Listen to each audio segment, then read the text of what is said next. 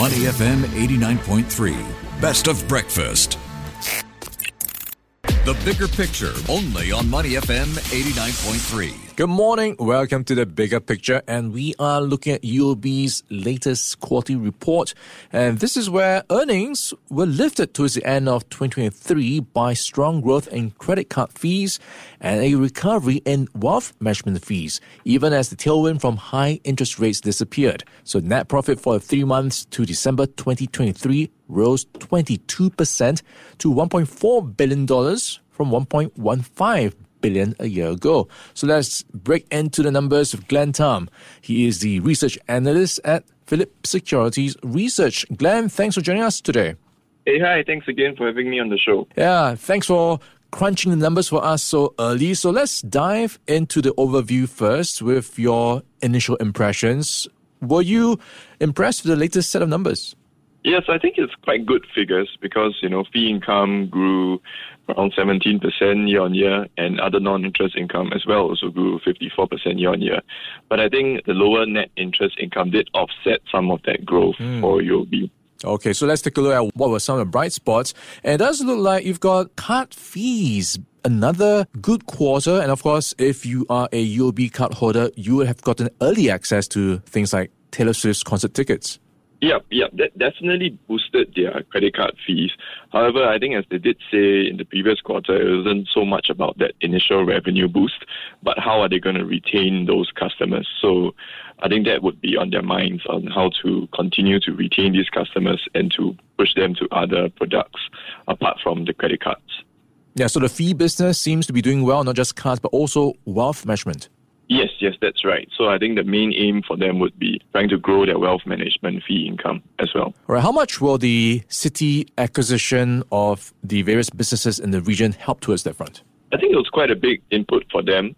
They did grow all across the board, so they did help with their wealth management fee income as well as their loan book as well. So I think that's what caused the loan book to sort of remain stable instead of declining year on year. Okay, so looking at the statement in the commentary from the Deputy Chairman and CEO of UOB, we've got a bit of an optimistic outlook, even though the outlook remains uncertain. He says Southeast Asia continues to be a bright spot, and he's optimistic about ASEAN's potential, driven by improved domestic demand, robust tourism recovery, and strong investment flows into the manufacturing sector. So if you look at how the picture is right now, we did talk about NIMS briefly. We've got moderating NIMS on that front. So interest rate margins seem to be coming down. How is that affecting UOB? So we have seen it coming in already in this quarter. So we have seen their net interest income decreasing, even their NIMs also falling 20 basis points year on year. I think this should sort of stabilize going into FY24. We should see NIMs probably maintain at these levels, hopefully not to decrease further. I think what will be the growth factor for UOB, as they've mentioned, would be the fee income growth going into FY24. All right, so if you look at NIMS right now, it's currently trending around the 2% level. And this is, of course, moderating in past quarters because of expectations of rate cuts to come. And if you look at NIMS versus loans growth, the equation is interesting to watch to see how much it is going to weigh on the appetite for loans. How is that affecting banks like UOB? With that, we do feel that the net interest income would definitely grow as the rates come down. So while the NIMs do come down, loans growth are expected to come in at a low single digit, which is a boost from this year's stable loans growth. So we could see net interest income growing in this year. Okay, it's interesting to look at that because DBS did report a flat loan book, and they pointed out that China corporates were turning to onshore options for more affordable options. So how do you see this play out in terms of exposure for UOB? Where are some of the bright spots for loans on that front?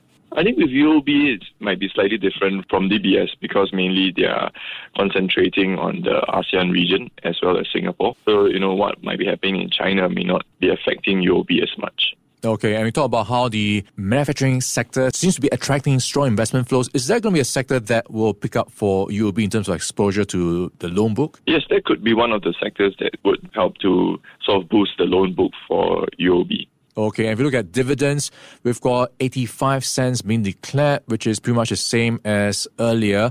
What is the attractiveness of UOB's stock right now when you look at the overall package? With UOB dividends, you look at the dividends, the total dividends are $1.70. So it's a dividend payout ratio of around 50%, and this represents a dividend yield of 5.8%.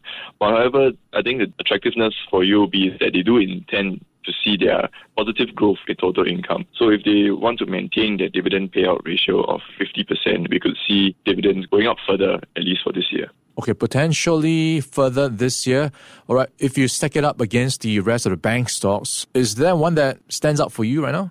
I would say OCBC, although they haven't released their results yet. I mean, they do have the highest capital ratios. So, you know, there could be a possibility of even higher dividends for them. Okay, so we'll watch out for OCBC's numbers when they do come out at the end of the month. We've been in conversation with Glenn Thum. He is the research analyst at Phillip Securities Research, helping us to break down UOB's fourth quarter earnings report card. Glenn, thanks for your time this morning. Yeah, thanks so much for the time. All right, we'll catch up with you again soon, Glenn. Stay at Money FM 89.3. Before acting on the information on Money FM, please consider if it's suitable for your own investment objectives, financial situation, and risk tolerance. To listen to more great interviews, download our podcasts at audio.sg or download the audio app. That's AWEDIO, audio at the App Store and Google Play.